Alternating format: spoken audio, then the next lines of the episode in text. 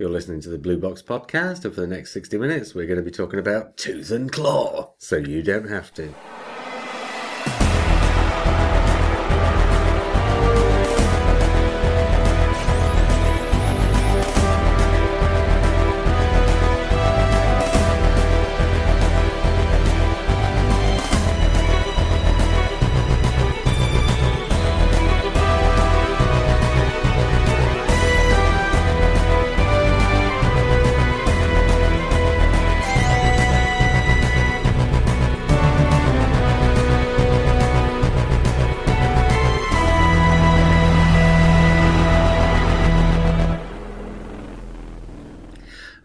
I'm JR. Hello, I'm Lee.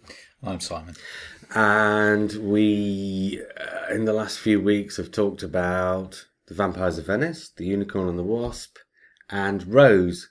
And because we put up for David Tennant and for Matt Smith a selection of stories for our listeners to vote for on Facebook to see which ones we talk about.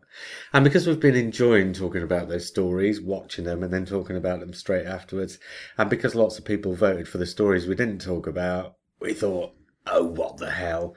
It's because we'd put out one story from each season that we hadn't reviewed since the podcast came into being we're going to go ahead and do those other stories anyway. So The votes were so close anyway that it's, yeah, it's- especially the day, uh, the um, Matt Smith one. The two stories drew mm, mm. more or less. There was one vote in it, and even that wasn't actually a proper vote. It was just a well, the one vote that won it for Vampires of Venice was just somebody saying, "Well, I'm not voting for either of them, but I suppose I'd vote for Vampires of Venice if I had to." in, in theory we could have done both ep- both episodes in the same podcast, couldn't we? Like a coalition. type thing. Ooh, very topical. See, yeah, yeah. no, just no. I tell you what, I'm, gonna, I'm taking myself to the cinema on Thursday night to um, I might watch a real late night showing the Avengers just so I don't have to think about the election. Why? I think it's fascinating. I've got Friday off, and I'm utterly depressing. I'm so tempted to stay up all night Thursday just to watch what happens. Oh, okay. Well, it is the most interesting election I think we've ever had. You know, in our lifetimes. Well, this In- it'll all be over and done by the time this as it- podcast goes right. out. In as much as in as much as it's not as defined as Well, last time I think everybody knew what was going to happen, pretty much. Hmm. But this time, nobody knows what's going to happen. It's not like it's last time. I think everybody knew going into the election that there was going to be a coalition, right? Hmm. But this time, I don't think you can even predict that necessarily. It looks like there probably will be, but I don't think you can say at this point. I'll be eating my words when this podcast goes out and we've got a coalition government. so many undecided voters. Even, the, even the ones who are in companies that work for particular political The weird thing last time was Yeah. you had the Liberal Democrats went off to talk to Labour first, and Labour turned them down, so then they turned around to the Conservatives. But everybody was expecting the Conservatives to form a coalition anyway. So even though Liberal Democrats had spoken to Labour, nobody was actually expecting Labour to say yes to them. But this time it's like, who's going to get into bed with whom? And are the Liberal Democrats even going to have any MPs? Watered down politics. Hmm? What's watered down? Just all of it. It's all the same. I don't think you can say that. It's more the, it's more samey now than it ever has been. I had a really You know, interesting when talk we when, about we, when we grew up, you know, politics was so they were so different. Labour was so different to Conservative. The uh, you know the uh, what was it? The SDP came out and all these things. They were, they all had their really strong opinions about certain things. This just seems so watery at the moment, and everybody's pretty much ah, it's all a level. It's not mate. that so much. There's two Promise things. break it. Promise and break it. Oh, bullshit. Beep. Sorry, go on. Oh, I do you- hate politics so much it yeah, drives me but nuts. go the way government works. Yeah, I understand all of that. I just don't enjoy it. Right, you don't have to enjoy it, but you can't you can't criticise the people who want it. to make a change No, no, for no, not no, being able no. to make a change because of the way the system is. Yeah. And the difference you've got these days, well, the difference you've got these days is if you looked at what happened back then, especially during the 1970s, because that's really what you're thinking about, right? Hmm. If you work, go into politics and your party wins on a radical platform and you put that radical platform into motion, yeah, okay, you you achieve certain things that are part of your radicalism. But what you do by achieving those things is you sacrifice so much else. You look at what happened in the late 1970s and a Labour government were obviously doing a certain amount of good things, but the price they had to pay for that was incredible inflation, which crippled the country. So these days, the reason it's watered down is not necessarily because people's ideals are watered down, but because in order to do it sensibly, you've got to try and make things work without sacrificing other things. I don't think that's a bad thing. I don't think it's a bad thing not to cripple the country, but to try and make change without crippling the country. Yeah. And then you look at what Thatcher did. And it was, you know, the opposite. Have- uh, Haven't we got to stay politically? Uh, Unbiased. What, mm. on the podcast? Neutral. Why? Don't think so. just checking. Just checking. No. Uh, Scaredy pants. Well, on the radio, we've got to stay impartial. We Yeah, do, that's yeah. radio. This is a podcast. Have you ever heard the Starburst radio show? Oh, there God, is yeah. nothing impartial about the Starburst radio show. Oh. Oh, yeah. Actually, I've got two or three to catch up on, so I don't know what they've been saying about the election, but I can imagine if they've gone into it, there will be nothing impartial about what they've been saying. At least I'd hope not. It's Anyway- all about figureheads, though, isn't it? Have you noticed? It's just it's just all about the leaders. There's no. Mm. It's about foreheads. You've only got to look behind camera and look at some of those faces behind. You think, actually, yeah, am I going to vote for him? No, of course not. Yeah, it's a shame it's all about that, really, isn't it? It is. it should be about running the country properly, giving education to everybody, Yeah, but it has to be because teaching people to read books and read words and actually have a little bit of intelligence and imagination in their brain so they can go ahead and forge a brand new engineering kind of, you know, industry of some kind that will just save us all, like we uh, were so great in the early parts of the century, last century. What planet do you live on, Lee? I live in the UK. I live on Earth. I live You Devon. don't think there are people out there doing these things? Yeah, where do you think the so internet many. came from, and where do you think all these other things come from? I don't from? know. Maybe if you, um, where did the internet come from?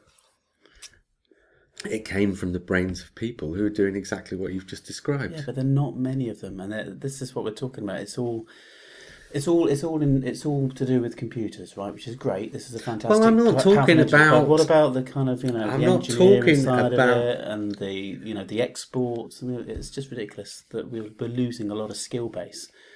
oh, you mean in this country Yeah, just, just yeah, yeah, yeah. Yeah, okay. It's too big a subject to talk about now, but it's uh, I just think we've got to get rid of short term thinking. That's as much as I'm going to say. just read a bit more. Well, that is the problem short term thinking. Short term fixes for long term problems. I know. I mean, as soon as I hear people saying, "Well, do you know what? Who I'm going to vote for? I'm going to vote for the person who I'm who makes me better off at this point in time." And I just think, well, that's not really the way to do things, is it?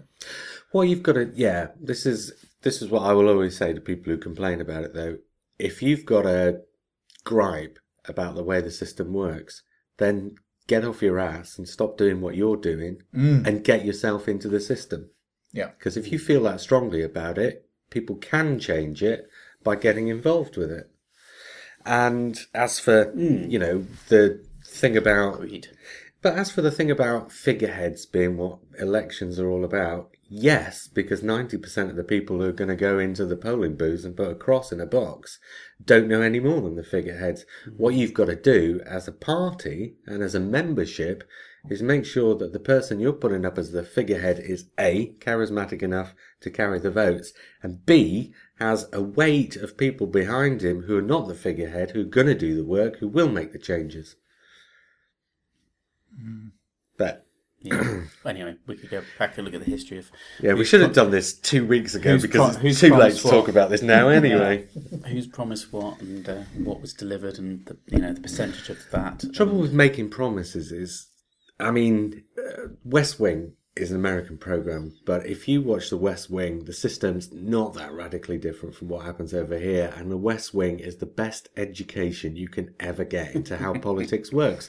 You can go in with as many bright ideas as you like, but if you can't get the rest of the members of parliament behind you on those bright ideas, they will either get rid of them altogether or water them down to the point at which they mm. don't mean anything anymore. And there's a billion internal, minuscule, kind of micromanaged bits of politics going on all over the place, which stop you you know, actually acting upon the main Oh yeah, thing that everybody sees, the public. We've had so many. We've had so many reforms in the last twenty years that people just don't even realise happened.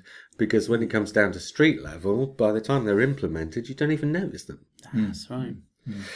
Before we go off the subject, just one thing that came up in the Green Party manifesto that people picked up on was this business about the 14-year copyright law. patents. The patents, yeah. It wasn't copyright; it was patents, wasn't ah, it? See, the word copyright was being banded around. Oh yeah, because they were talking about the sort of patent that's inherent within a copyright. They actually used yes, they, they were talking about copyrights, but what they said that people didn't notice is that they were talking about patents. They were talking, ah. and that is kind of potentially extremely damaging. It's all very well to talk of us as creative people about only receiving money for 14 years after you've created a product that's really by the by because the only people who are going to benefit from that are you and potentially your family, right? Mm. If you're talking about patents, if they were to extend that to all patents and say that patents will always have a limited lifespan, you're actually talking about getting rid of experimentation and innovation within medicine and things like that. You're mm-hmm. talking about crippling these big companies and you know people can complain about the big companies but companies like you know, Glaxo and that, they've got the money to put into research because they charge a huge amount mm. for what they do mm. while the patent's still active. And if they patents weren't active and they weren't earning those huge figures, they wouldn't put the money into research. And, you know, in the last 15, 20 years, the advancements we've made towards getting rid of cancer, you can't get rid of cancer because it's not a virus or something that you can wipe out cancer is something that will always be with us. But what you can do is get it to the point at which when you've got cancer, you know, 30 years ago, if you got cancer, there was 90% chance you were going to die and a 10% chance you were going to survive. These days, I think the balance is probably somewhere on the verge of tipping, i- you know, in the other direction. So Yeah, you've got yeah. more of a chance of survival than you had. And it's only because of huge companies and universities is another part of that who have the money to invest in research into these things. as well. And the focus. And the focus as well, to be able to concentrate on that particular thing that they're specialising. It's, you're talking about specialisation. Yeah. Specialising. But if you took away the opportunity to focus on that, Yeah. and that's the big worry with and also some kind of massive regu- regulatory body to to monitor these things. If you get a patent for a particular device or something like that, and everyone can make them, then you've got to monitor each of those people to make sure that they're making that yeah, yeah, particular yeah. product to a certain standard. Mm. Well, I'm hoping one day we'll get those gills that the Airzone solution uh, Mm. promised. Or are you talking about Warlords of Atlantis? But the thing of it is, whether you're left wing or right wing or whatever, hmm. you can't discount the politics of the other side because it's not as black and white as to say that one side or the other is right and the other side is wrong. Hmm.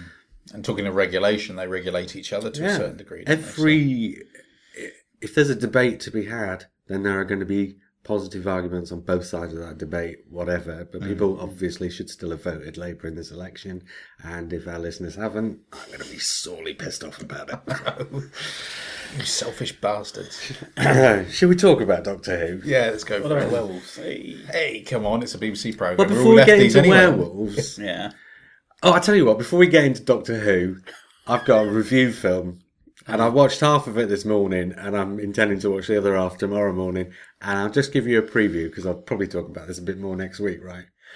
Because I've said before on this podcast, what happens is on the website, they email all the writers for the magazine, say, these are the films for this week. Throw your name in a hat and we'll send you something, you know. And there was a film called RZ9. And I, you know, when they, they come up, I Google them. to see Or what- Z9. No, it's RZ9 because it's Okay. an American film. Okay. You wouldn't say Jean de Florette. What am I? Just, just, just. uh, no, I wouldn't. Sorry. No, I'm you just wouldn't. Making a joke for the sake of it. I'm sorry. All right. So if it's Jean de Florette, it's RZ9. Okay. Honestly. World War Z. World War Z. It's World War Z. Whether you're English or American, it's World War Z. That's what the movie's called. Yeah. Because you say zombies, don't you? Kids are at school learning the alphabet, and the best way of learning is that song that doesn't make any sense at the end. I know. What song? A B C D E F G. Yeah, let's not do it all. a bit all For the rhyme to work at the end, it has to be Z. But they all go Z. Oh, because it come off Sesame Street or something, maybe. Maybe I don't know. Yeah, maybe.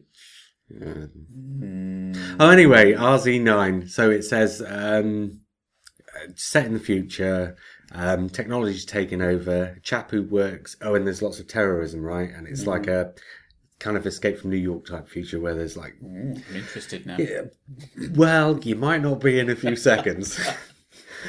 so it says this guy who works in this um, military organization who are there to um, watch out for the terrorists and take the terrorists out, right? And he, one of his jobs is to do a sweep of all the names of people who've been flagged up as potential terrorists, and his own name comes up on this list. So what he does is he shuts the operation down and gets the hell out of the building before anybody realizes. Mm-hmm. And then the rest of the film is he's on the run and they're coming after him. And I thought, yeah, that sounds great. Mm, Even for a- Minority Report, Looper. Uh, no, no, no. Shush, shush, shush. I thought that sounds great. Even if it's some dirt cheapo, cheapo flick, which obviously it is. I thought it still sounds great. It'll be fun, right? It's only when I put the disc in the player that I realised the reason he's been flagged up is because he's a God Squadder. It's a Christian film. Listener, if you could see Lee's face. he can't contain himself. Can I come home and watch you watching the, the last half? I gotta tell you, the dialogue is exceptionally Gotta have clunky. this after you. I've got to get to the end of it yet. Oh, I've got to. It's the music by Stryper, that rock band from the 80s. Used Oh, to throw Bibles into the audience. Blimey, yeah. I tell you what, every other line is, you know, it's like, uh, oh, I haven't seen my parents since we were kids and they died and they were taken away from us. Last time I saw them was dropping me off at church camp. it's just filled with lines like that. I don't think about 30 seconds go by without somebody mentioning church. Set in the future, though. Set in the future. Special effects are interesting. Full review next week. You were there, Simon. Yeah. Yeah.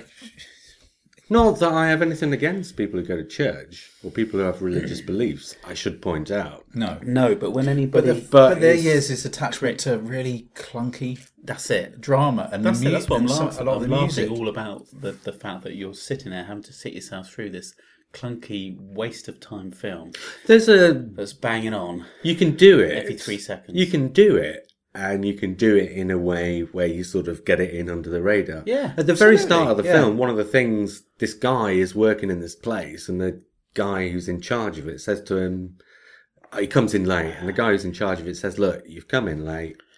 This is a military organisation. You can't afford to do that. I give you Sundays off to go to church. Well, you're laughing now because of what I've just said, but actually, way, Yeah. Why But- put it in the film? no, but that line by itself, if that line was all there is in the film, right? Do you see what I mean? It would work. You'd get it in under the radar. It wouldn't be so in your face. But the fact that then every 30 seconds afterwards somebody has to mention church, Anyway, sounds awful. it would be like doing a version of when Harry met Sally and, you know, Harry's a Mormon and every 30 seconds he feels the need to mention the word Mormon.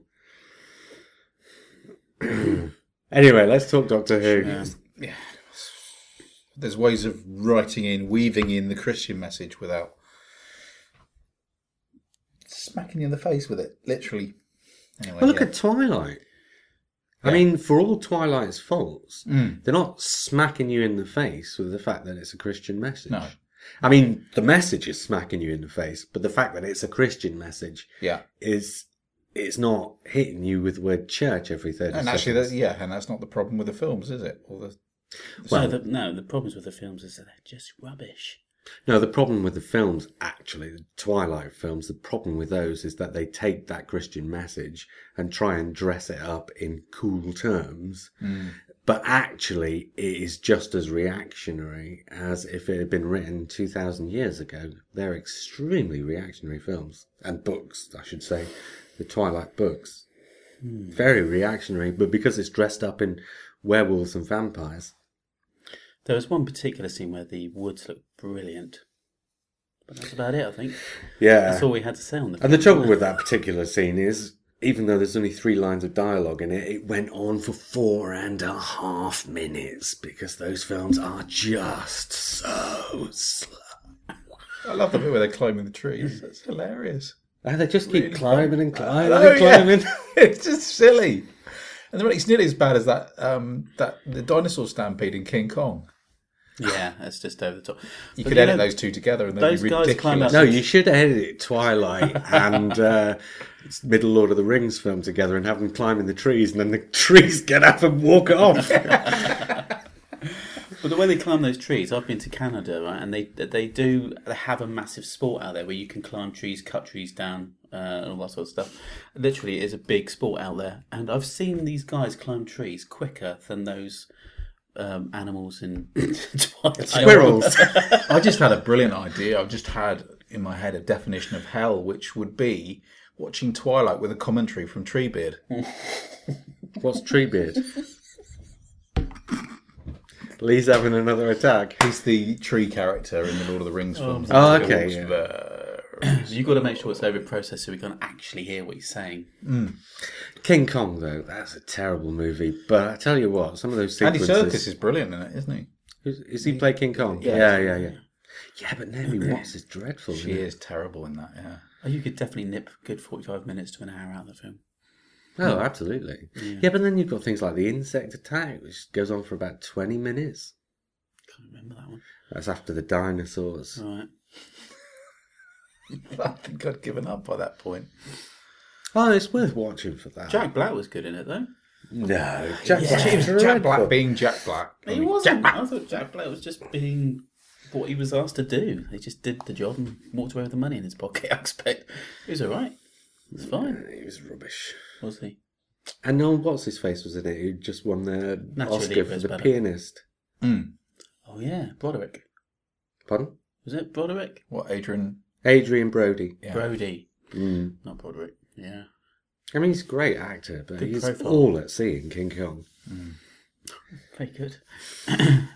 And some of the effects in that film are just ludicrously bad. Yeah, that's what I say about the dinosaur stampede. That's the worst. That's I know the bit like where they get regressed washed about up. The bit where they're washed up on the rocks. Hmm. Oh, that's just shocking. yeah, It's just like, oh my god! If you, as soon as you saw the rushes coming in and you could see it was so bad, just edit that sequence down and don't waste the money on the effects you're not going to use. I'm very much a personality person. and I get I get certain feelings about, and I love Peter Jackson. I love him as a person. I like I like a lot a lot of his work because I Really? can kind of yeah. I know you don't, but because I can kind of get the character coming through it and the humour coming through. But yeah, no, King Kong, bloody shocking. I love the Frighteners. I love that. Fine, this is a great film. Brilliant film. Anyways, Uh, I didn't particularly. I thought The Frighteners was better, but I didn't think it was particularly good. Yeah, but it's another eight out of ten film, isn't it? It's not perfect, but it's just one of those films I'm happy I exists. just one of those. It's just one of those surprise films where you put it on. You Yeah, think, yeah. You think, oh, Didn't know this what is to going to be expect. all right, and then by the end of it, it's like, actually, that was pretty good, Mm. and the humour in it, and Michael J. Fox is pretty good, I like Michael J. Fox. and I think the CGI was pretty good in it. There was some pioneering moments of the way that they used it, or something. I can't Mm. remember now, but it, it looked great. Was it Heavenly Creatures was the one with Kate Winslet. Was that? Is that Heavenly Creatures? No. Yeah, Heavenly Creatures. Yeah. I like that as well. That wasn't Peter Jackson, though, was it? Yeah, that That was, was- his that was serious his- film. yeah, yeah, of get him- course. yeah, That was after Brain Dead, wasn't it? unbelievably. There's a film, right? Right, he Okay, walks into the let's on. pitching meeting. He says, "Right, what films have you done? Brain Dead, and what was the other one? Because Uh, Bad Taste. Bad taste. I've done Brain Dead, and I've done Bad Taste. And what do you want to do next? Heavenly Creatures. okay, here's your just money. raise the money from They probably sponsorship. I expect. they probably just shoved money in his hand and told him to go away and not bother them again. Was he the only person making films in New Zealand at that point in time that were kind of getting shown and looked at and liked and laughed at and stuff like that? I don't think there was a massive industry out there, was there? No idea. He's the man who brought the industry there, I think. Hmm. There may be a New Zealand listener right now saying that's wrongly. Well, old what was his name? Was from New Zealand. The guy who did what was the did Mulholland Falls, not Mulholland Drive, Mulholland Falls. Oh, Lee Tamahori mm. did a. Did he do a Bond? I have a feeling he did a Bond. One of the um, Pierce Brosnan Bonds. all right. And Not, he not the last one, please. Tomorrow, Tomorrow Never Dies with the a C3 car. No, no, no, no. Is he that did- the one where he hang glides off a wave? Probably. Off, off a. I really Tsunami. enjoyed that. I have a feeling it may have been the one before that. Although it could have been that. I love He was- stupid He was from New Zealand, but I think he did like two small indie films in New Zealand and then went over to America. Mm. And did Mulholland Falls, which was an excellent film. And which, when it was issued in DVD, it was only in 4x3. It was awful because it was a proper widescreen 2.35 movie and it was just that so one with the guy out and of, um, scanned. Oh no! There I go with names again. I think John Malkovich was in it. I could be wrong. Are you at Mulholland Drive? You on about? The No, Mulholland Falls. Falls. Oh, is that a different film? Oh, you're talking about the David Lynch film. That's why. Oh right. That's okay. why I was trying to specify that it wasn't a David Lynch film. Had Jennifer Connelly in it as the femme fatale. Mm. No, it wasn't John Malkovich. It was oh god, Ed Harris. No, I can't Ed think. Harris. Is the guy out of uh, Shawshank Redemption? Which one? The main guy. Tim Robbins. Yes. No, Is that Mulholland Drive then? no, he's not in anything. Mulholland. Isn't he? I don't think so. No, Mulholland Falls is a film noir type thing. Hmm. Jennifer Connelly plays a femme fatale, and it's got a twisty turny detective storyline type thing. So I've been JR, I've been Lee, and I've been Simon. Goodbye. Next week we'll talk about Doctor Who. yeah, maybe. Well, before we talk about Tooth and Claw, I was going to say on the subject of Doctor Who, I bought this about, God, two years ago now. And I've only just got round to listening to it. The 4 CD 50th anniversary Doctor Who The Music Collection. Yes. I've also got the 11 disc version, but I couldn't face that. So I tried, I decided, okay, I'll do the 4 disc version and sort of ease myself in gently. Because, uh, yeah, well, no, we'll go into this in future. My suggestion is, because the Series 8 music's about to come out, so we could time it to go into concert with that mm-hmm. and have a podcast about the music in Doctor Who. Mm. So if you two can get hold of copies or borrow mine or whatever of probably the four disc collection, and we'll just do a sort of general overview of how music has changed and how music has been used mm. in Doctor Who and I'm going to see 50 the years. symphony live, the symphonic Doctor Who up in Cardiff at the end of May. Oh, yeah? Yeah, with Finn. So that'd be quite fun. In fact, Well, we can use this as a preview for that. Yeah. Right, let's talk Tooth and Claw then, because we're only just shy of half an hour in. okay, Tooth and Claw. How long? Uh, we did this last time and the time before. I think. How long is it since you've seen it? Lee? About a year. About a year. Watched so you watched it quite recently. Yeah, we watch them. We tend to watch the Tennants over and over again every year, I suppose. That at some explains why, even though I've not seen it for about five years, you two talked all over it, right? That's probably why. Well, I've not seen And it in I a was- few years. I'm Yeah, sorry. just- I'm there trying to watch it, and you two are just nattering away. It was. you did giggle a few times. You didn't just giggle. You were having freaking conversations. I will say though, I picked up on the dialogue more than I ever had before. how good the dialogue was. the humour, particularly, Yeah. was delivered brilliantly. Some of the dialogue was a little bit clunky. There were a few bits where people were saying things because it was one of those scripts where every now and again there'd be a line where you think, right, that looked great on paper. It was one of those, uh, you know, superhero moments where somebody comes out with a, is he a bird? Is he a plane? No, he's Superman. You know, you can write that and it looks funny as hell and people will quote it endlessly, but actually getting somebody to pretend to be a real person and say that line of dialogue right in the 21st century, there are a few moments like that. Near But the end, were- especially, we noticed, didn't we? There was a few Yeah. sort of clunky dialogue at the end. The Torchwood Yes, sort of soliloquy was- at the end was like, what? Well, I think that was a clunky idea rather than clunky dialogue. Actually, it was we'll bookended by to it. clunky because that scene right at the start of the uh, ninja monks was Yeah, it wasn't as good as I remember it. no, and it was one of those set pieces, wasn't it? It was one of those. RTD sort of said, "Wouldn't it be cool if we did this?" And it, was, Yeah. it was it was designed to look good. Have on, either on a of you- BBC Was. TV trailer? Yeah. Have either of you ever seen a film called Brotherhood of the Wolf? Yes. Uh-huh. Right, that came out about two years before Doctor Who came back, if I remember Mm-hmm. rightly, about 2003. Have you seen it, Simon? No.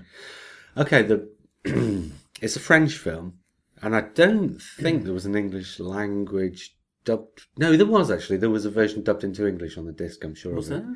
Yeah, I think I so. remember what, yeah, it's I watched it in French though. subtitled, yeah. Yeah, but basically the plot of it is it's set. Well, it's set in France, but it's set during the Victorian era, and it's about a plot to depose. No, maybe it wasn't set during the Victorian era. It must have been set a long time before. It's about a plot to depose. Must have been set in the 16th century or something. Yeah. Plot to depose the monarch by uh, using a werewolf, and the people who were looking after the werewolf were kung fu monks.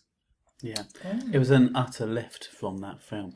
But there was also um, a few years beforehand, BBV, Bill Baggs, I think, did audio adventures in time and space called Zygon. Is it just called Zygon? Can't remember now. No, oh no, was a- Barnacle Baby it was called, Hmm. and it was that was one of the best ones of the range. I really enjoyed it, where the Zygon lands in Victorian England, damaged, and he's like a circus freak, and then he gets to meet a few people, kind of makes friends, and it's kind of like devious way, um, and then ends up plotting to no, he actually becomes Queen Victoria at the end of it. Oh, really? So you know, it's kind of like okay, well, there's that, and then there's Brotherhood of the Wolf, and it's the Did two. you sit on the throne going, suckers? yeah. Sweet. I'm Couldn't so- resist. I think I'd probably just spoil that for you, but it, it is worth a listen. Barnacle Baby, I thought was really good actually, but um, Isn't it also a song? Does sound like a Barnacle song. Baby, I don't know, how's it go? Well, it's by the Beatles, isn't it? The Barnacle. Uh, the Well, You're not thinking about Ballad Bungalow. of- Yes, Bungalow I Bill. am Barnacle making a joke. Bungalow Bill. Yeah, I don't know why, but Barnacle close. Baby, Bungalow Bill, just Okay. always makes Yeah, me. no, no, no. Boy in the Bubble, Paul Simon. Okay, the first. Well, all right. Did we enjoy it? Yes, I did. I did actually, yeah. It was better than I remember. And actually, looking at the um, preview for um, School reunion. School Reunion, That looked worse that looked worse. Yeah, because the odd. pictures, because that was back into hideous soft focus, espe- which especially doesn't look terribly good. Sort of upgraded into HD. Hmm. hmm. When I sat down to watch it, I was thinking, I've not seen this for years, but I've always really enjoyed this episode. Is it going to disappoint me? And I've got to say, apart from a few clunky moments, I enjoyed it immensely. Hmm. Hmm. Apart from bits we talked through. Yeah, yeah. It was it was well paced, wasn't it? It was well edited. The music Very was right. It was, you know, we had, like apart from the Monkey Monks at the beginning, like you say, Simon. Totally agree. I remember at the time looking at this, thinking this is kind of cool. I had a bit of a tingle in my spine, thinking, "Oh, Doctor Who's cool." Doctor then- Who's doing the Doctor Matrix. Who's- yeah, exactly. Oh, this is cool. And then about halfway through that scene, I thought, why are they being all special about this? Why are they throwing themselves in the air and you know, because these are yokels, aren't they? These, these are local people. Just poke them in the face and they fall over. You don't need to be throwing yourselves around and going, "Hoo-ah, It's essentially an advert for Doctor Who, wasn't it? It was, yeah. What was weird about that was you're watching that whole sequence and these monks are throwing themselves all over the place and everybody else is just watching them. Yes, And you're thinking, exactly. They're just standing where they yeah, are. Yeah, it's If okay. they if the guys put up a bit of resistance, if they were like bare Oh. knuckle fighters down the local village, that would look a or bit even better, if, wouldn't it? or even if, okay, you've got to do kung fu on him. do kung fu on him. Stop doing the frigging dancing. Yeah. Do, don't do the dancing, do the kung fu. Just Yeah. run up to him and do a spock on the Yeah, neck. just just disable these people and just Yeah. really quick and And it's neat. done, yeah. Not no somersaults. So I think that was that was quite weak that opening. In fact, I remember having to, I, I remember telling a very good friend of mine you should watch Doctor Who. She doesn't watch a lot of TV, so I said, "Watch Doctor Who. It's great. Why do you see? Why do you like Doctor Who? What do you see in it? Just watch this. You'll love this one. It's brilliant. Queen Victoria, Wales. Oh, you know, you'll love it. It's great." So she sat there and watched it. and Went, "I can't believe this is your flagship TV on BBC. It's terrible." What was this? Tooth and Tooth claw? and claw. Yeah, and she actually, you know, mentioned that opening scene. That spoiled it for her more than more And than then what happens She next? quite enjoyed the acting and the comedy and stuff, but and yeah, It, it was odd. completely. But then what happens immediately after the titles is you come into the TARDIS and there's David Tennant doing this whole shtick about Ian Dury mm-hmm. to a girl who's supposed to be 19 in 2005, who's presumably been listening to the equivalent of Heart FM her entire life, and who presumably would never even have heard of Ian Dury, let alone connected him with his one hit that was recorded 10 years before she was born. It would have been nice if he was educating her in it. Yeah, it wasn't though, was he? That was No, the point. no. Yeah. Do you know what? I reckon Pete. I reckon her dad was an Ian Dury fan. He looks like a bit of a Yeah. a bit of an Ian Dury fan. So you never know. There may have been that Well, kind she of. could have said, "Oh, my dad used to listen to this." I have Yeah, a exactly. feeling that There's a that line. scene was originally written with ABBA, and they changed it to Ian Dury to try and make it cooler or whatever. Oh, really? But I, I wondered think- whether the writer was a fan, and they just sort of. Well, Russell T Davies. Yeah, no, I I think he originally wrote it with. I, I- if I'm not mistaken, I may well be mistaken, but I think he originally wrote it. Let's go and see ABBA in like I kind of, I, I was a 1979. That when he was funnier. when he was smacking the control panel, and it was saying "hit me, hit me," and I was thinking, A little bit cringy. yeah, And that would have fit in with the werewolf theme as well, because the song they would have been playing would be like a pooper scooper. Oh, Gordon Bennett. Beams are gonna find me. Okay, okay. He's- Hey, that's a good. Yeah, beams are gonna find me. Yeah. Actually, They Actually, could have made it more relevant. You're right. Uh, ooh, werewolf in London. This is speaking of which, though, because all right, we're not going to talk about this consecutively, but this is one of the few Russell T Davies scripts that's actually got a proper ending that's seeded throughout the story, rather than being a technically a Deus Ex Machina, and I think that Well- stands very much in this story's favour. I don't think, I don't think it felt like an RTD story at all. It hadn't. I kept. I racked my brains all the way through trying to think who the writer was. Well, this is one of those things. It's like um, like midnight. It's like when Russell T Davies doesn't have uh, plot mechanics, arc mechanics to seed into his story, and can just sit down, especially if it's late in the day when he's because this is what the Runaway Bride was going to be. The Runaway Bride was originally in this slot in the series. It was going to be later in the series. They bumped it up to the front, but it was going to be in series two, The Runaway Bride, and then they made Runaway Bride the Christmas special. So he had to come up with something else to go in that slot. And you know, with time running short, he wrote Tooth and Claw. Hmm. and like Midnight, it's it has nothing to do with anything that's going on around it. Okay, he puts in the Torchwood stuff, right, which I think we all thought was pretty disastrous but the story itself didn't have anything to do with what was going on around it, and it just works really well. It was a fun run around, wasn't it? But they, there was this moment where he runs about grabbing his hair, saying, "Hang on, this is all, uh, you know, this is all fitting together. This is all supposed to happen because there are all these disparate kind of elements that." You know the, the the the stone and the monks and the wolf and Queen Victoria turn up at the same time and the telescope and all these things and I was thinking yeah this is ridiculously coincidental and of course then he goes and says well it's supposed to be uh, Yeah. trumps me to uh, at the end, which I'd forgotten about. So it started to annoy me, and then he actually said it, and I thought, ah, yeah, that was quite clever, actually. One thing I had remembered was the little thing about Rose trying to get her to say. I'm not amused. Actually, I thought that worked really well. I thought It was very- worked okay in this. What what happens later is when they start do well. He'd already started it with the Dickens one, but by the hmm. time you get to Unicorn and the Wasp and they're shoehorning book titles in, Shakespeare Code was just as bad. This was kind of a version of that. They're hmm. shoehorning because it's Queen Victoria rather than somebody who writes. So you can't put in book titles, hmm. but instead you put in her famous quote. But it was it was well acted as well because Yeah. you know um, Billie Piper delivers her line. I, I think Billie Piper's brilliant anyway, but I thought she delivered her lines excellently in this um, Rose episode. was very unlikable in this episode. Hmm. and I think that's Which kind is- of the point. Yeah, I was going to say, and that is a good performance by Billie Piper And good because reactions from Pauline. Collins, yeah. Collins. Oh yeah, yeah. She was just a wall, wasn't she? Having none of it. Fantastic. And then the bit at the end where she says, "And no, I am not amused." There's hmm. genuine emotion going on there, hmm, and that really made it worth having all those other examples of them shoehorning that line in and getting Rose to try and get her to say it because the payoff for it. It's like I always say, you know, if you've set something up, you've got to pay it off. And if you're going to pay something off, you've got to have set it up first. Mm. And so, unlike in, say, Unicorn and the Wasp and the Shakespeare Code, where they're just throwing in story titles for the sheer fun of it, here, there's a payoff to all those examples of Rose Tyler trying to get Queen Victoria to say this line. Mm. Because I don't think that, I don't think that last scene where she banishes from, from the kingdom would have worked nearly so well if it hadn't mm. started with the, and no, I'm not amused, mm. because that's what gave that speech a bit of personality, a bit of realism, a bit of mm. human. And even with their kind of slightly fluffy messing around, you've got this really strong cast just acting their socks off. I remember thinking that the first time I saw it. I just Yeah. thought this. Just like a BBC drama with Doctor still Who playing thrown in it. Yeah, still playing it straight. Yeah. I mean, really strong performances. Pauline Collins and the Derek chap. Riddell. Is that the main guy? Yeah. Was it the? Hmm. It was excellent. Yeah, Yeah.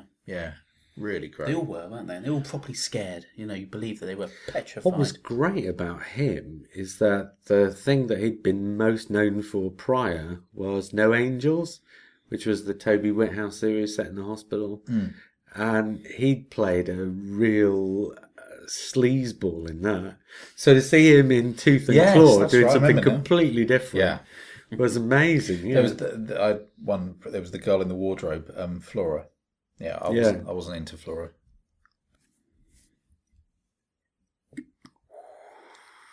For once, for once, it's not Lee that's caused a stunned silence in the podcast. Um, nice. direction, Euros Lyn. Very Great. It was great.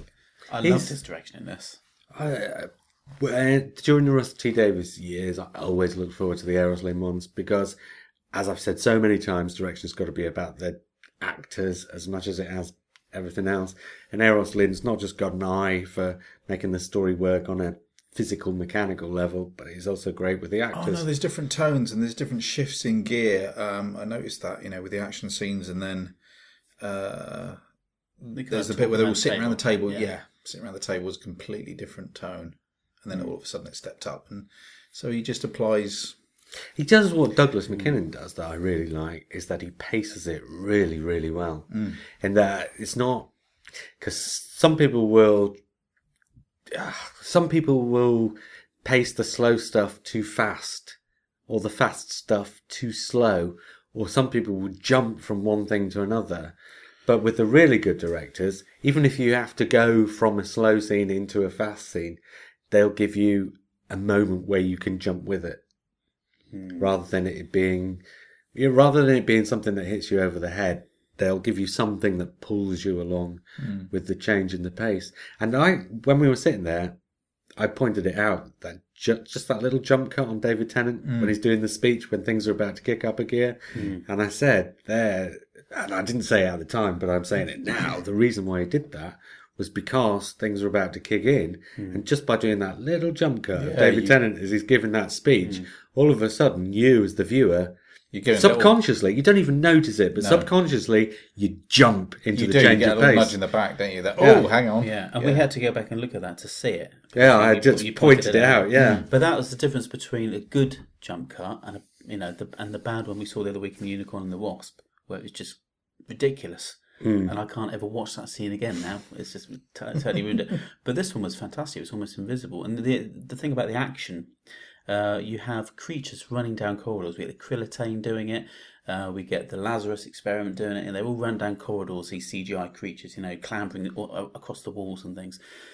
The werewolf just seemed realistic, even though it was a complete CGI creation. The way it moved down those corridors. The sound design was very good. the sound design, yeah, but also the camera work, the way it moved, it had the oblique angles that Graeme Harper's always do, trying to use, but they weren't obvious. They were done, slight, subtle. yeah, it was subtle. And the POV, the kind of point of view stuff on the werewolf was excellent. There's a lot of stuff in. I didn't even notice this before. I was noticing this now, but there's a lot of stuff in that episode where the camera's just slightly mm-hmm. higher. There's a scene where Rose has just met Flora and they come out of the room and into the corridor, mm. and Rose thinks she's taking Flora to safety. But as they come out through the door, the camera's just slightly higher than they are. So it's looking down on them. So what it's doing is diminishing them in the picture. Yeah. And you just, as a viewer, get a sense that her pl- Rose's plan has gone awry before they've even opened yeah, the they're door. in a situation. They're um, they're prone. Yeah, exactly. Prone. That's exactly the word. but you don't know what they're prone to, because it could have been the werewolf, couldn't it? Because it's a, a tool thing. Oh no, it wasn't a werewolf at that It wasn't point, around at that point, no. Is it priming you? No, this was the point at which the monks were drugging the Oh, soldiers. yeah, yeah, yeah. Mm. Okay, yeah. And then later on, the scenes where they're climbing the stairs, or when they're just about to climb the stairs, he's using very low angles on the stairs to show movement, because this is one of the big things Russell T Davies did. He would instead of putting the camera at such a height where they'd come past it with their head in line with the camera, he was using stuff like putting it there so their feet would come past in time with the camera, which gives you an impression of more movement than it would have done if the camera had been further up. Because if the head comes past, that's just one thing, but if the foot comes past, that's two things passing together. Sort of.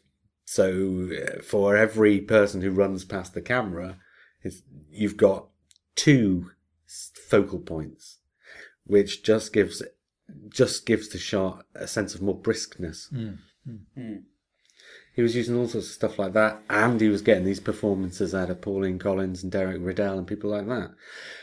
And the thing you really look out for is the thing that differentiates between a good director of actors and a sort of moderate or mediocre director of actors. You're not going to get poor directors of actors working in professional television because they wouldn't get the jobs. But the difference between one who's great and one who's not so good is not the performances from the leads and from the guest stars. It's from the extras and the hmm. characters who've just got a line here or a couple of lines hmm. there. And they were all exceptional in this. Hmm. They were. They, like I said, they all looked really probably scared. Yeah, and really good there wasn't shots. there wasn't a single performance from anybody where you thought, "Oh, that's an actor in a costume." No. It was yeah, everybody involved in that production was properly involved in that production. There were quite a few. I mean, you get this in everything, right? Where and it can get annoying if it's too long. It's the, it's the scenes where you have uh, the protagonist against the monster, and they're looking at each other, and sometimes it's just a bit too long. You think, well, by that point, the monster would have completely taken him out. Why are you standing there? Or why are you saying something to the monster, Yeah, or yeah. whatever? You know, why you, You get the talking- Hulk Thor moment. Yeah, yeah, exactly. Why are you Yeah. talking to the bloke next to you when this thing's standing there going, just waiting to kill you? What what's going on? A bit of dialogue. In this, you didn't have that. You had it was just about right. You had David Tennant facing uh, the werewolf twice, in fact, where he goes, "You're beautiful," and the lovely moment where it throws the cage in, which snaps him out of it, and he runs out. Mm. And the Yeah, if he hadn't and have the done bit in the that, corridor. that would have been ridiculous. But because it had that, it was fine. Yeah, exactly. And the same in the corridor, but it was just about right. You also had Rose, and you had a lot of people squaring off to him. Some of them lost their lives. But you're right. I think the pacing through those action shots was just about right. There was one scene, I was going to point this out to you, but in the end I didn't because I didn't want to interrupt the flow, where it's all kicking off and the women are in the kitchen. They've just realised that the um, mistletoe is having an effect on the wolf. So they're gathering the mistletoe together. There's one scene where there's just two lines of dialogue between, I can't remember the characters' names, Derek Riddell's wife, Isabel? No, I can't remember. Hmm. And Flora, the, the serving girl who'd been in the hmm. wardrobe. And it's the two of them standing at a sink with the mistletoe. Hmm. Any other director might have just put the camera by the sink and just had the conversation, the two of them standing at the sink. But this scene takes place after the werewolves loose in the house, everything's kicked off. So even though this is a 20 second scene with just two lines of dialogue in it, Euros Lyn can't afford to lose the pace. So what he does is he has the camera, and this is all over and done with in 15 or 20 seconds. He has the camera on one of the two characters coming into the room, and then suddenly pulls focus because it's the other character who speaks first, which has already given the viewer a jump that, you know, keeps hmm. the pace up. Camera pulls to this one before then pulling back to the character who the camera followed into the room.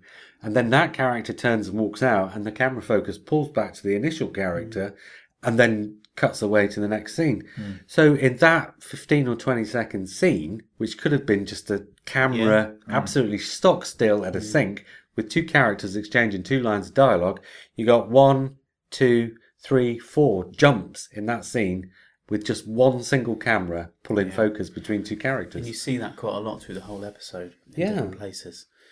I, I mean, there are a few grumbles. Aren't we? We've been quite positive about this, aren't we? But there's a few grumbles. We had the monkey monk scene at the beginning there. Yeah. But there's also that um, moment when he realizes the doctor realizes what the stone's for. He realizes the whole plan, you know, and he tells us exactly that plan. And we've still got a good five to ten minutes left.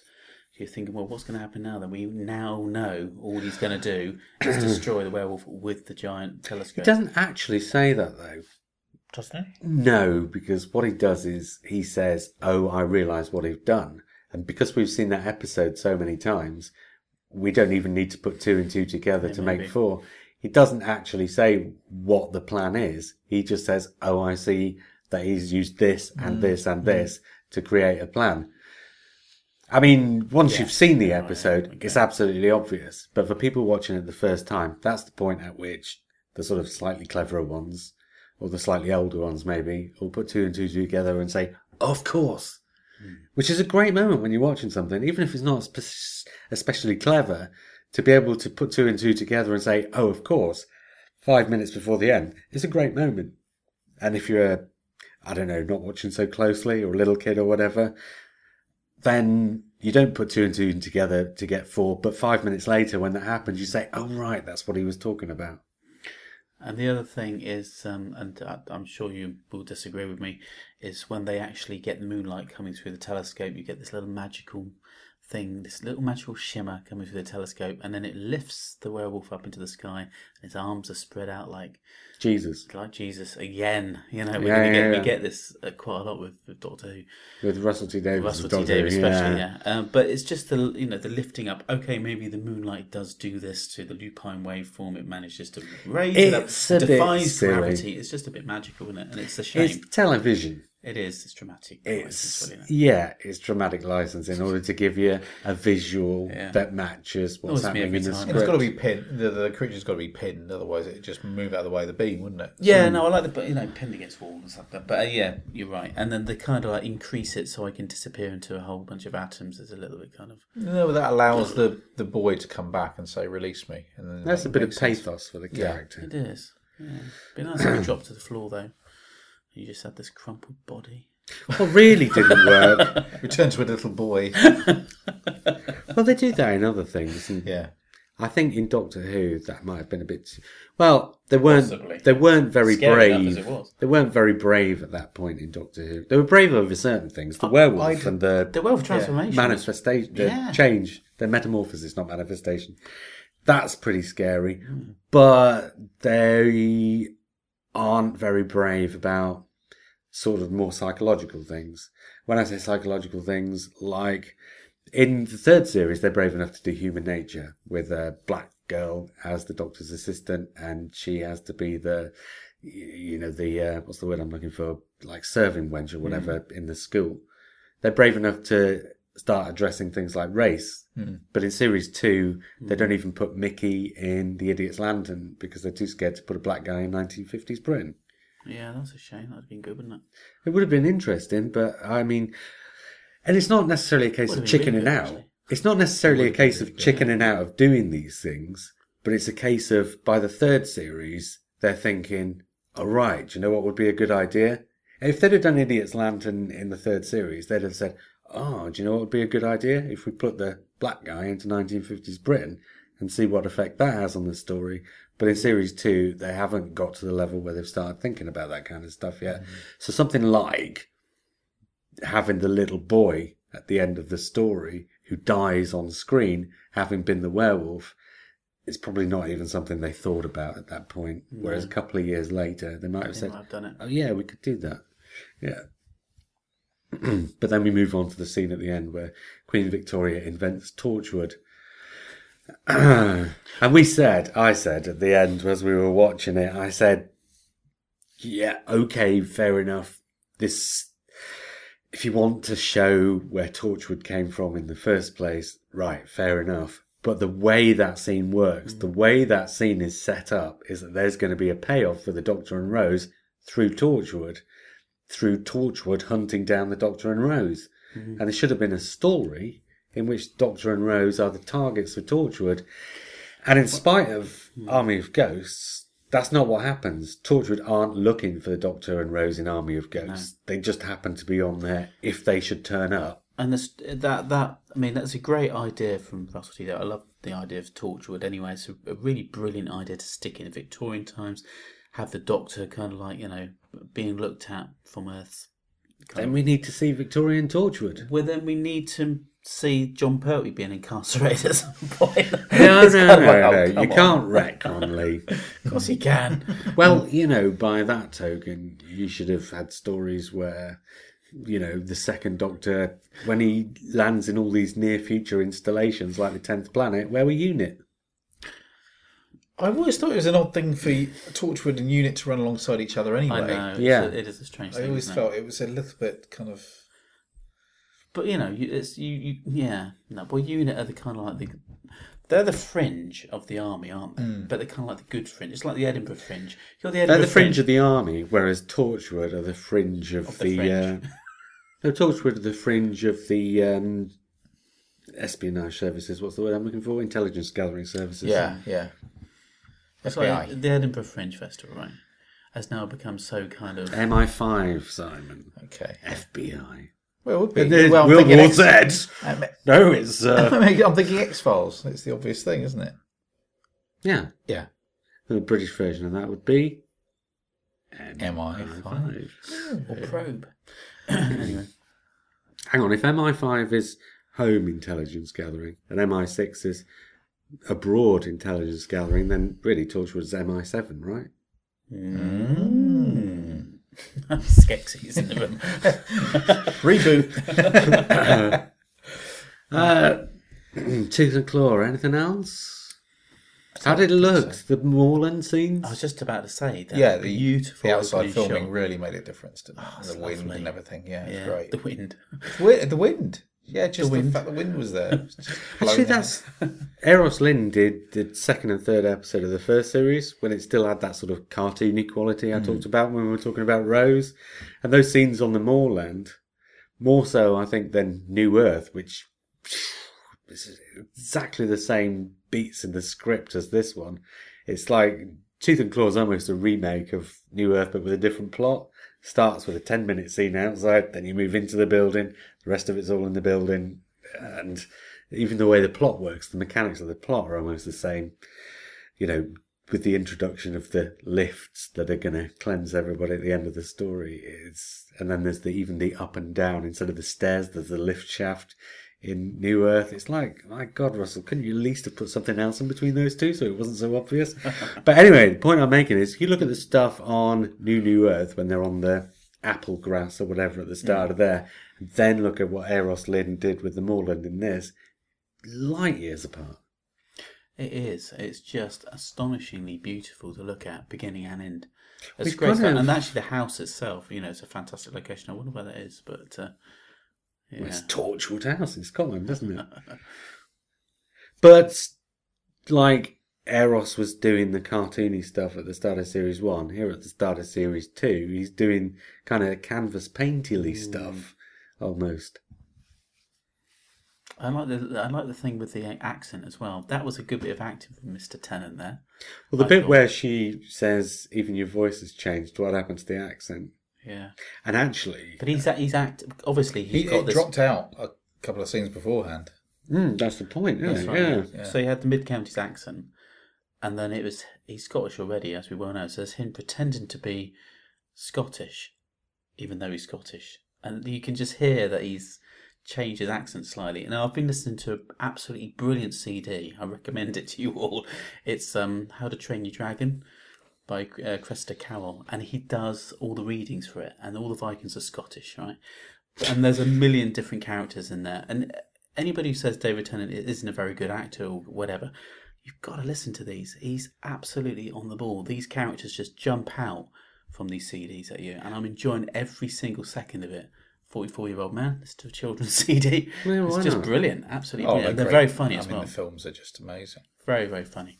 Really good. But uh, yeah, no. So you know, for him to be Hmm. doing that subtle Scot- Scottish English, Scottish English thing, is, uh, He's very good in this. This is before the cockiness becomes outright arrogance. Mm.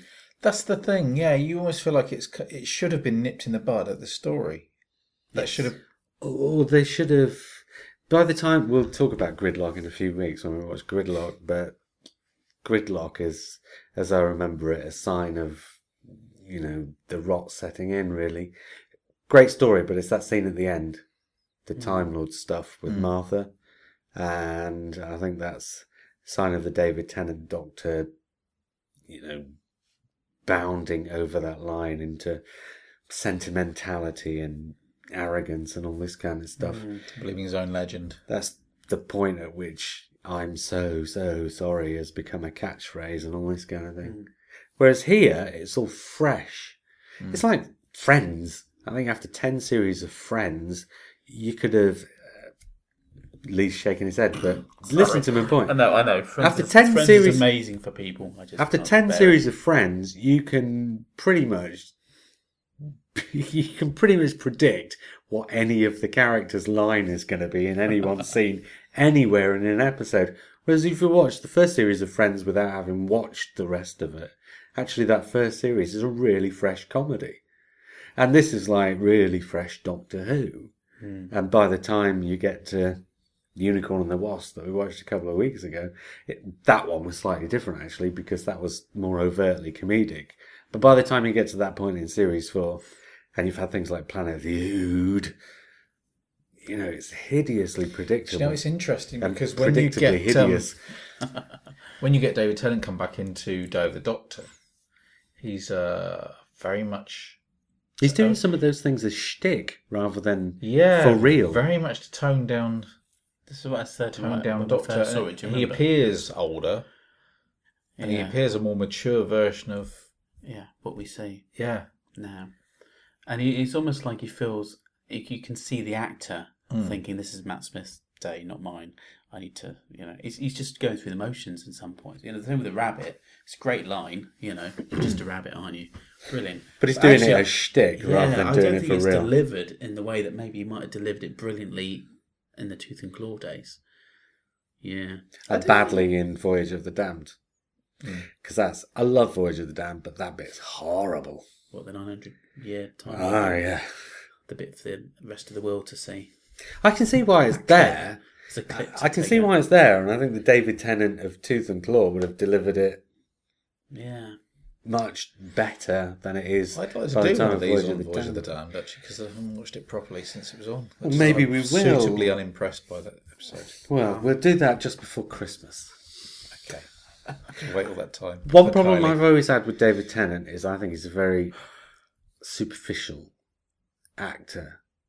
In that, when he's doing the uh, when he's doing the light stuff, he's great. He's great at being the eccentric doctor. There's a moment actually in there where somebody says the word eccentric, and the way he smiles at the telescope, as if he's thinking of, oh yeah, like Tom Baker was eccentric, is lovely. He's great at the light stuff. I've always had problems with him doing the serious stuff. Hence the I'm a Time Lord from the planet Gallifrey and the hmm. consulate, and also human nature. I had massive problems with all that Oh, over emoting I at the end. Adore that. I adore That's a that. Oh, no, great no, no, story, no, but the- the, the ending- over emoting at the end is You know, just the bit where he's standing, dreadful. he's standing at the door with his hands in his pockets, and there's a moment where you actually, as the as the watcher, don't like him as the doctor. Yeah, you just Which is wanna actually- slap You just want to slap him. I don't know whether that was on purpose or not, but you you missed the Mister Smith you've been watching for the last two episodes. I know, but I think Mr. Smith by the end is awful as well. When he's making the decision Mm-hmm. whether to change or not, it's just like crocodile tears. I can't believe the character. Oh, really, I bought it completely. But, what- but, but the point I'm coming to is, Yeah. I've said all that, and I've always had this problem with David Tennant. And Mm. actually, I think in Broadchurch, he's much better. He's, Mm. that side of him, I think, is gone now. But the problem I have that with his doctor is this kind of superficiality. And there's that one line in this, and I pointed it out again as we were watching, when Derek Riddell's about to sacrifice himself. Instead of doing this really long speech, he basically just says, "No, I'm going to stand here and give you the time." And David Tennant just fraction of a second beat and says, "Good man." Yeah. He doesn't overplay it, No. and that's you brilliant. also said it when when um, he asked for the uh, the the crystal, the diamond. Um, I can't remember what the line was now, but he said, "Yeah, that was delivered like straight and perfect and quite Yeah, yeah. Best line or something. The best line delivered."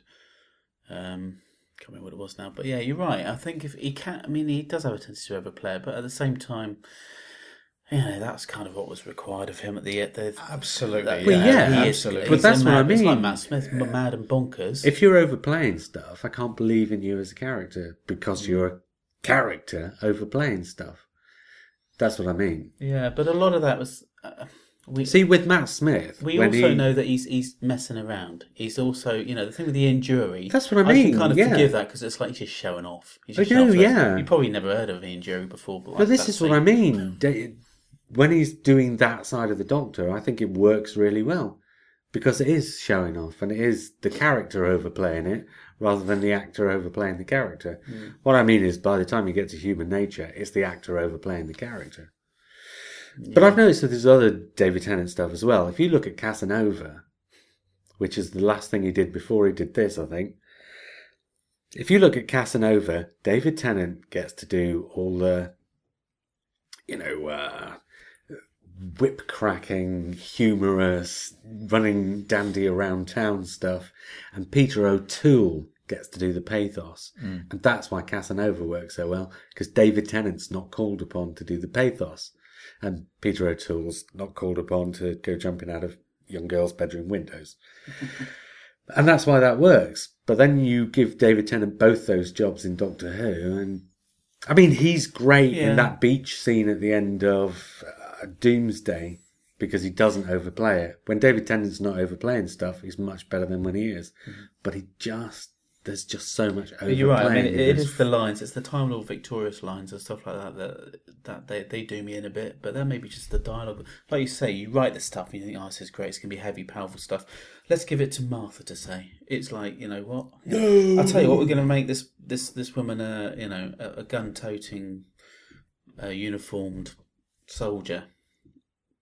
No. it Doesn't work with Martha, does it? It just doesn't work. So it's the same with David Tennant. You sometimes get those lines that he has to deliver the 900 year Time Lord types of scenes, and they are painful to listen to. I just sit there and go, don't, please, can I just cut that bit out now? Let's move on to the next bit. Get him saying Banner Capolata a few times. That's that's funnier. Yeah. Little Red Conker. Wow. I think Voyage Damned is just a great fun episode, actually. And it's a Russell T Davies script that works as well, more or less. Yeah, that's what it says on a tin. Well, yeah, but the, I think the point with that I'm making is it's not some Deus Ex Machina at the end. It's one of those ones where the end of the story matches up with the story itself, which doesn't always happen. It's a big barrel of fun. Actually, it's quite. I say it's a big barrel of fun. It's actually quite sad, isn't it? Voyage of the Damned? Yeah, Ish. I just remember everybody dies. you compare it with the obvious Poseidon Adventure. You've got you know like Shelley Winters and characters like that. Where you just don't red buttons and you don't want them to die, and then they keep getting picked off one by one. And I just couldn't give a toss. About the people in Voyage of the Damned? No, couldn't give a I toss. I don't know. I don't think that's true. I think Well, it's a personal thing, isn't it? I think I think he's actually taken the time, even though it's supposed to be an hour long Doctor Who mm. Christmas special. I think he's actually taken the time to give you enough and cast interesting enough actors in those parts Yeah. to make it worth it. You, you remember you're talking about big Hollywood movie versus little BBC TV special. Mm, mm. Relatively speaking, The most unlikable character survives. yeah, but that's actually a good thing. Okay. And don't forget, Mister. What's what's his Mr. name? Copper, Mister Copper. Hmm. Copper Foundation. Copper. he's alive. Yeah, he's great. Anyways, Right, shall we score this sucker then? can I just say something about the music? Okay, go on. okay. Murray Gold's music in this was particularly good. It wasn't very intrusive, and there was a lovely little moment of comedy, in the comedy kind of beats at the beginning where they're talking to Queen Victoria, just about right. And then when you get them running up and down the stairs, there's some absolutely cracking music happening there as well. But like I say, it's not intrusive, and that's the best kind of Murray Gold music there is. That's me said. Right. And it, it wasn't overly. Uh, is the word ostentatious? No, I don't know. Good word though.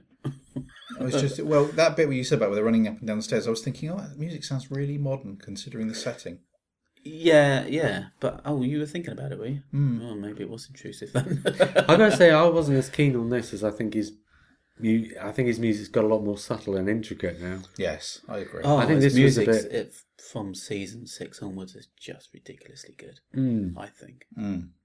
I think back in this period, there are the music in Girl in the Fireplace, and then later on things like Silence in the Library. Oh, and the Impossible Planet. Wonderful music in the Impossible Planet. Here, I didn't think it was intrusive. I thought there were a couple of moments where it was too high up in the mix. Do you? Yeah, there was just a couple of the bit where the f- first mention of Torchwood House. Oh yeah. And no, I'm not saying it was too No. high up that it wipes over the But it, dialogue. but it I'm wasn't. saying- It wasn't the motif, was it? It wasn't the Torchwood motif. no, it wasn't the Torchwood motif. But what it a bit later. was was because it because the music came in with the mention of Torchwood, and because there was no dialogue, so they put the music up quite high.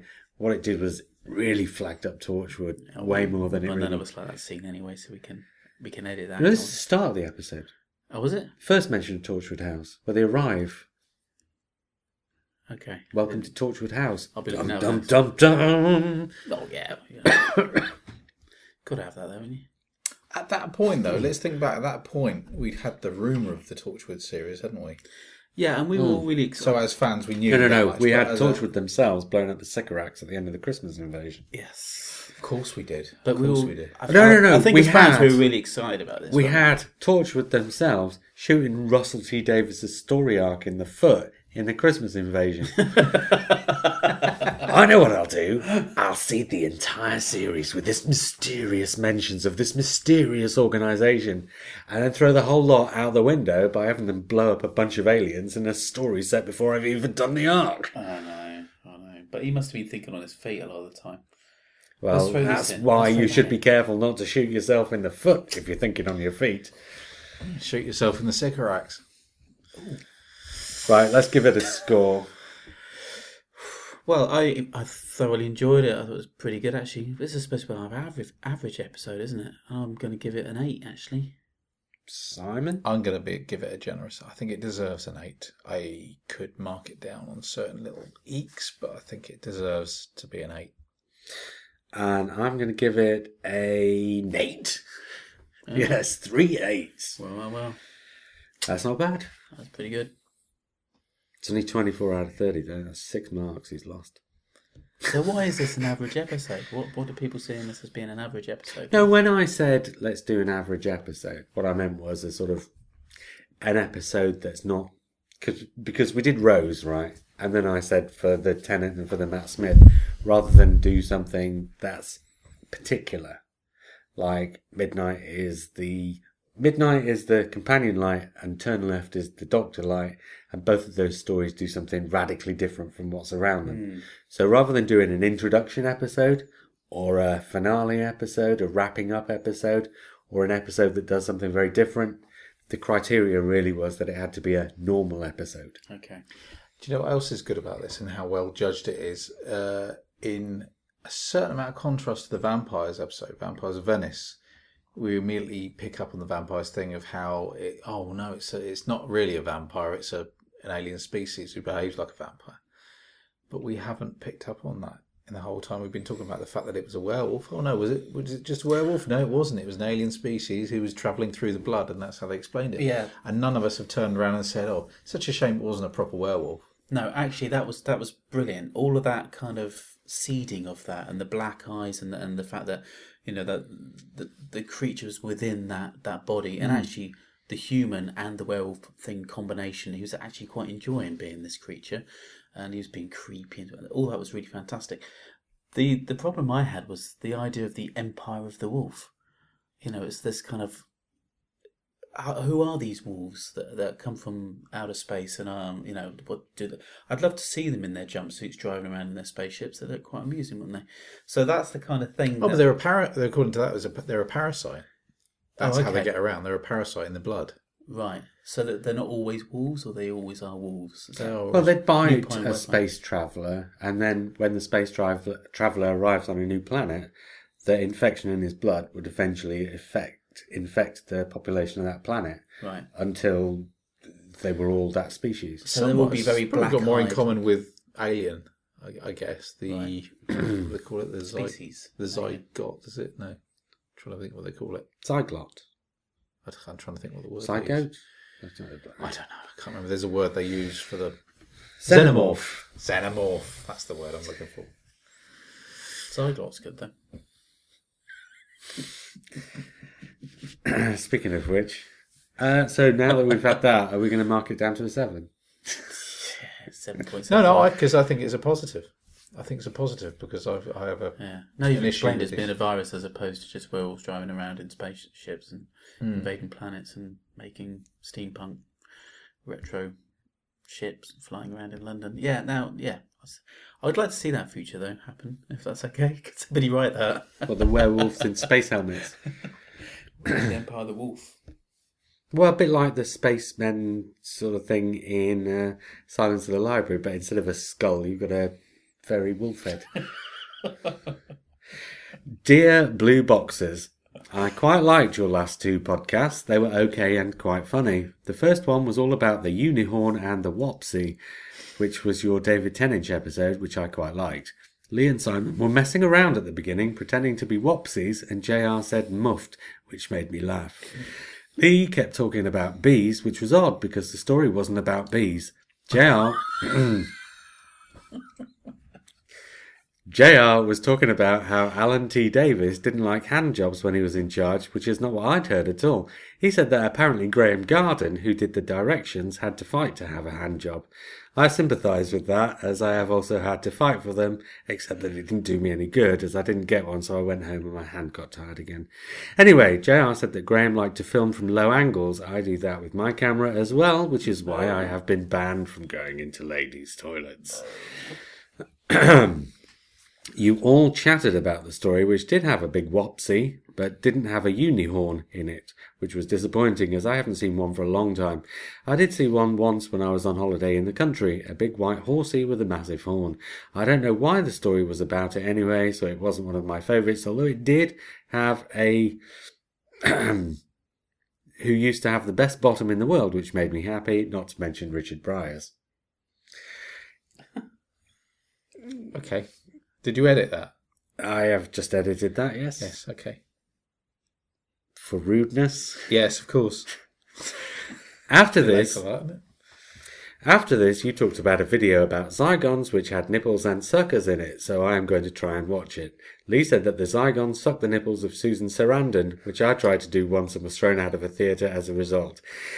Anyway, it sounds good and I will try to watch it. You also talked about Survivors, which JR said didn't follow through. I quite often follow through, which is why I have been made to sit at the back of the bus. Only the cool kids got to the back of the bus. That's hardly right, is it? Well, the cool kids didn't sit at the back of the bus when Sharat Jizz was sitting at the back of the. JR had been watching a film called Frequently about a man who liked a lady but was only able to spend one minute a year with her because after that she started throwing up. This sounds a lot like me every day when I meet girls, so maybe the film is about me. Your last podcast was all about umpires and venison, which was the Matt Smith story you didn't like much. I liked it a lot as it had lots of lovely umpire girls, which was a bit like Buffety the umpire shaver, except that the nice girls were usually not umpires in that. I liked Cornelius, Buffety, Anger, and Willow, who was called that because of the umpires. Umpires and Venison was filmed abroad in Venison, which is a town in Spain where they left the taps running one day and have had problems ever since. JR kept talking about coverage, which I think there is too much of, especially with Clara, who should be uncovered a lot more. The main lady in this was the Fishy Queen. I think I met her once based on what I could smell. Simon said at the end she took her clothes off, which didn't make sense, although it makes perfect sense to me and probably explained how she got her name. He also said that Rory was a wet dick, which is a bit rude. Did you call him a wet dick? I don't think I did. Did you? I wasn't- I wasn't even I've in been that listening one. to a few of these. You get Simon and Lee mixed up He sometimes. might have, but I wasn't in the last one. So it must have could only have been you, couldn't it? Yeah, must have been. Did you say wet dick? Yeah, What for Rory? yeah. He's a bit of a wet dick in this one, I thought it was quite good. probably. Well, he was a bit wet though. You know. Yeah, Not great sure. acting, wet dick performance. That's the character he's playing. Simon said that the umpire girls were from Grange Hill, like Oh, it was me. Yes, that was me. like the umpire in the Kurds of Tantric, but they were much nicer than any of those, especially the annoying one who liked Rowland. JR said, Roland, Roland. JR said they used fish eyes to make it, but I missed that bit and also when Ant and Dec turned up to make them eat them. I like I'm a Celery because there is always nice girls on it each year. Mm-hmm. My favourite was Winderline Clasp, who looked very nice in the shower, and my hand got very, very tired. Anyway, in the end, the Fishy Queen went for a swim and didn't come back, which was a shame as she was a real filth, and I hope she comes back again, preferably wet. At the end, there was a nice letter from Blake Carrington who mentioned me, and then you talked about the upcoming election and who to vote for. I am not sure who to vote for. The choice is between David Cumberbund, Dr. Legg from Neighbours, the Steve Miller Band, and Nigel Garage. If I lived in Italy, then it would be easy because they usually have a sexy lady to vote for, but this lot are not nice, which makes me a floating voter, or as it is usually called, a floater. I sometimes do a floater, especially if I have followed through. Right at the Too end. far. Really? Right at the end, Simon talked about an 8 incher and said I would like that. I have had emails which promise to make that happen, but as yet it is nowhere close. Your friend, Sharek Cheers. Yeah, I think we should have um, we should have that after the music, like an after credits moment, so people can prepare themselves for that. Time to breathe. I think, dear Blue Boxers, I quite liked your last podcast. Should be enough of a signal Yeah. by now. Yeah. Okay. Right, next time, unless something else comes up in the meantime, next time we'll be talking about night terrors. Oh, I'm looking forward to it. And then at some point after that, we'll do Gridlock. Hmm. And then you know what I think we should do? Either a two or three parter from the classic series. Yes. What a good idea. There are not too many two or three parters. but Will we be sure we'll watching that find one. straight away and then talk about it afterwards, or No, like we usually do. yeah, all right, Oh, cool. Okay. yeah. Let's see how it goes. Because we wouldn't really have time to do a whole podcast if we watched like a four parter or a six parter. We've not watched much classic Who together, have we? No. That'd be good. Delta and the Bannermen then. Oh my god. Well, I don't know. Is it a car crash podcast? Well, it may not be. Watching it in the company of us two may raise your experience of it. Sharrock? Yeah, I know. Until then, then, I was JR. I was Lee. And I'm a Simon. What the hell? Did you see that? No. Something came down. Like a light, a meteor or something? No. That's just. Can, can you see that? I can see it, well, but quite that's- There's like a glow in that field over there. Something's happening in that field over there. We're quite near the airport anyway, so what? No, no, no, What do no. you Something mean, where? fell. Something fell. There's something on fire over there in that field. point it out. Just open the door, go out the front and look. Come on. Something's going. You can. Something's going on out there. It's not just what. No, look. It's it's not just glowing. Something's going on Hang on. In that field just over there. Let's have a look through the front door. Something fell.